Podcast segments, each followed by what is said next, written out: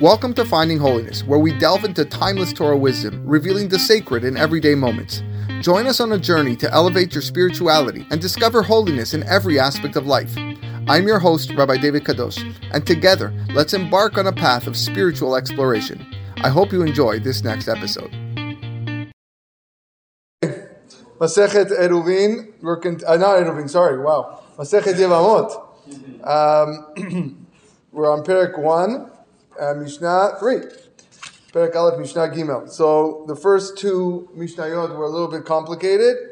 Nothing's really going to change for the next little bit. So you got to bear with me. I'll do my best to explain um, what the Mishnayot are, are speaking about. So we, we spoke about 15 ladies who were considered ervaz to um, to the the man who could be a yibum, and because of that, she can't marry. They can't. He can't perform yibum with any of these ervot, and as a result, not only is she patur, but the co-wife is patur uh, as well. So now Mishnah Gimel says shesh arayot chamurot me'elu. There are actually six other ladies who are more strict than these those fifteen listed in the first Mishnah. In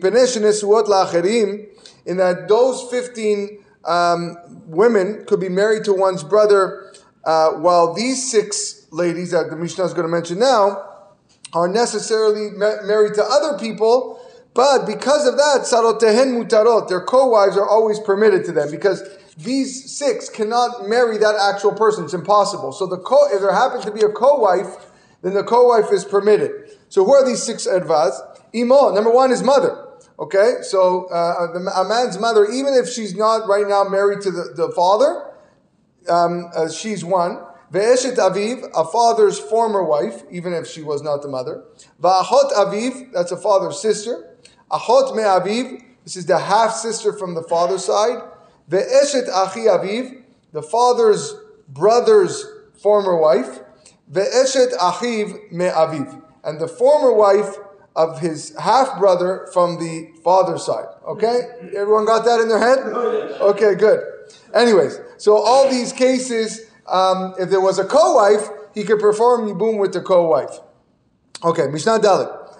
Uh, Bet Shammai matirin hatzarot la'achim. So, uh, we, again, back to the first Mishnah. First Mishnah said that a person cannot perform Yibum with the Ervaz co wife.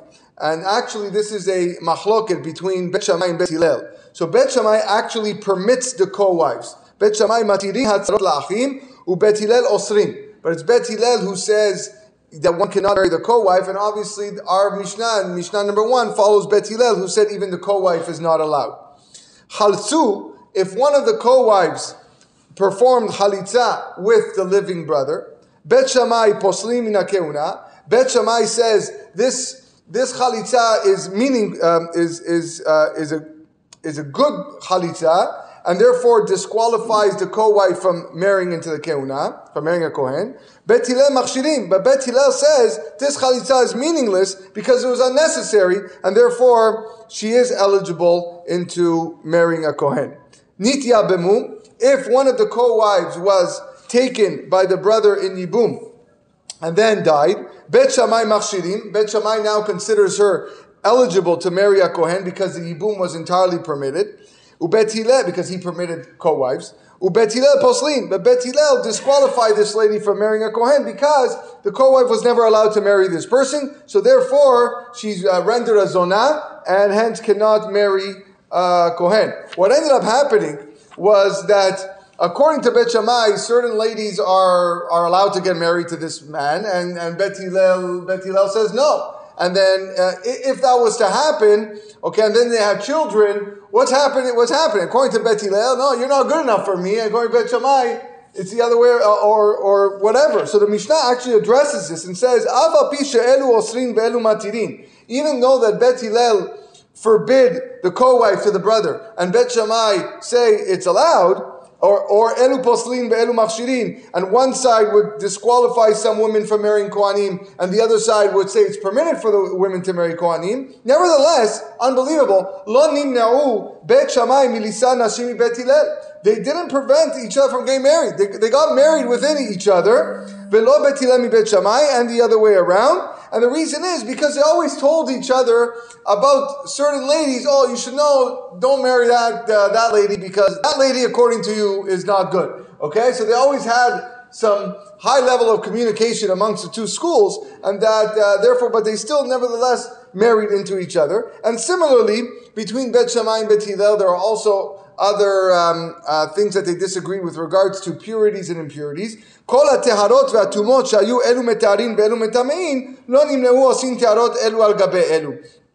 Even though there were different items of, of tuman tahara that Bet, that Bet Hillel allowed and Bet Shammai disallowed or vice versa, nevertheless they still they still traded and borrowed items from each other because they, again that there was a, a good communication between the two schools and they knew okay don't borrow this from me because uh, this is tameh to you and it's tahor to me so on and so forth.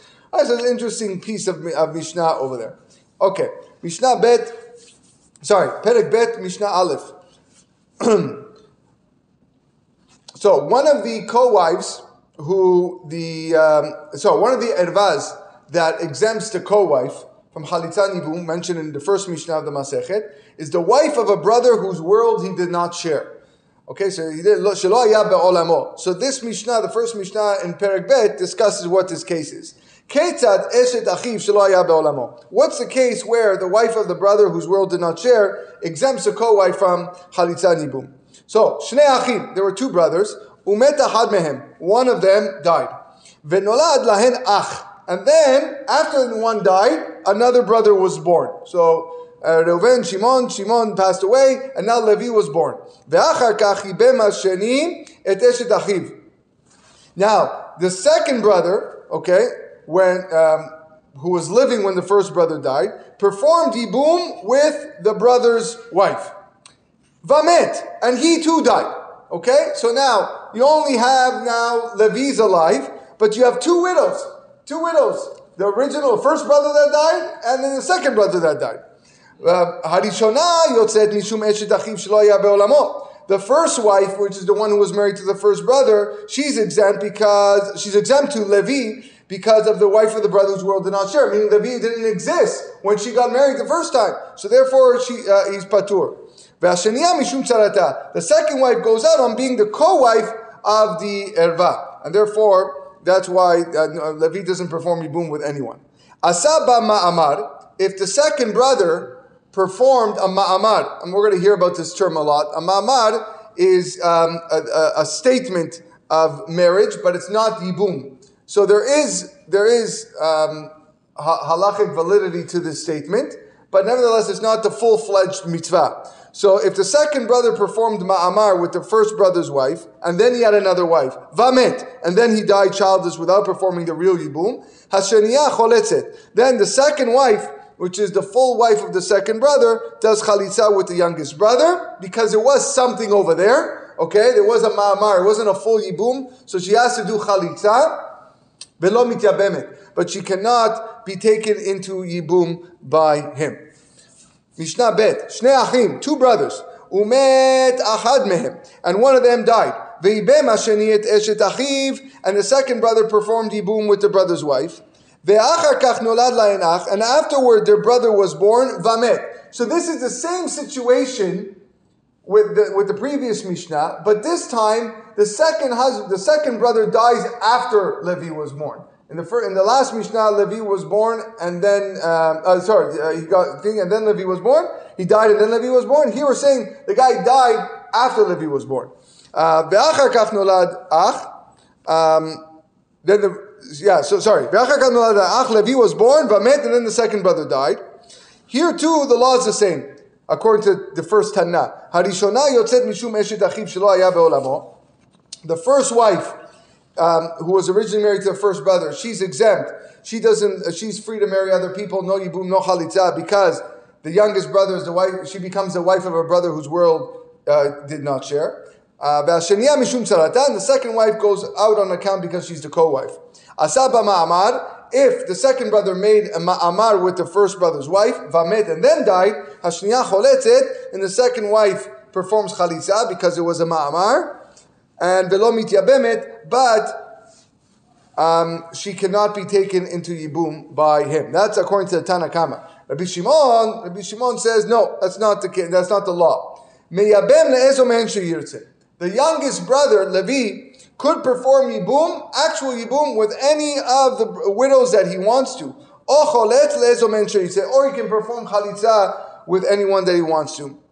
Um, so the reason is because the, he was he was alive before. Then since he was alive before, he has a right to do yibum or chalitza. So Rabbi Shimon here is disagreeing with with the Tanna Kamma. Mishnah Gimel says a rule. Klal amru yevama. There's a general rule with regards to the yevama. The yevama is the, the lady who is waiting for yibum. Kol shehi isur erva. In any case where she is forbidden under an erva prohibition, lo choletzet velo mityabemet even the co-wife doesn't know chalitza or yibum, and obviously it applies to her herself because she's the erva. Um, isura, isur mitzvah. In a case where her prohibition is something due to a mitzvah, here a mitzvah is referring to a rabbinic law, uh, for, um, uh, for uh, meaning the, the Chachamim said she can't uh, get married, or Isur Kedusha, or her prohibition to the Yabam is something that is with regards to Kedusha, sanctity of the, of the Kehuna. For example, the Yavam is a Kohen, and the Yavama is forbidden to him from biblical law. In those situations, Choletzet velo mityabemet. She performs chalitza, but she can never perform ibum because she's forbidden to the Yabam. Achota shehi evimta, if her sister is also okay. So this is talking about um, when there's a when there's a yibum connection, a bond between uh, that's called zakuk yibum. If there's a bond, zekuka. If there's a bond between a man and a woman, a yibum bond, then they're considered to be married, married, um, in the sense that he cannot marry uh, her mother or sister or any relatives that are that would be considered erva to him. Um, so now, if you have two brothers who were married to two sisters, and the brothers, both the brothers die childless, and now the third brother cannot perform yibum with either widow because she is one of uh, uh, each one is a sister of the woman who he has a yibum uh, bond to. Now, if one of those sisters one of those sisters is an actual erva to the third brother from a different relationship, okay, this is what our Mishnah is talking about. Achota shehi if her sister is also a sister-in-law, and both fall to yibum to a third brother, but she's an erva, choletzet o mityabemet, the sister can perform chalitza or be taken yibum by the living brother because the living brother doesn't actually have um, a yibum bond with the first sister because the first sister was an erva to him. Everybody wrote their notes. Okay, good. Um, Let's do let's do one one more mishnah. Isur mitzvah, the prohibition that is due to a mitzvah that uh, again mitzvah is rabbinic laws. Shniyot midivre sofrim refer to all the secondary ervas all secondary relatives who are forbidden by the words of the Chachamim, the early rabbis. There are actually 20 such relatives that the Rabbeinu Bartenura talks about. I'm not going to list them all, but uh, there are there are second there are 20 of these relatives. Isur kedusha, the prohibition that is due to sanctity, which is like we said is what mean the, the, the woman will be prohibited to the person to, to a kohen, for example. Almanalek, who are these women? Almanalek Kohen Gadol would be a, a, widow to a Kohen Gadol. Gerusha v'chalutza lekohen hedyot, a divorcee or a chalutza to an ordinary Kohen. Mamzeret unetina leIsrael, um, a female mamzer or a netina. A netina is a female descended from the Gibonim. Uh, to a non-Kohen, a Israel, ubat Yisrael and natin mamzer, and a daughter, a Jew, a Israel daughter to a natin, a natin is a male descendant from the Gibonim or to uh, Mamzer. So those are the list of, of uh, women who are part of the Isur Kedusha. And uh, when we return next time, we'll go into other ideas. Uh, it does get a little bit easier. I told you the beginning of the Masechet is the most difficult. So thank you for again hanging in there. And uh, with that, we'll conclude.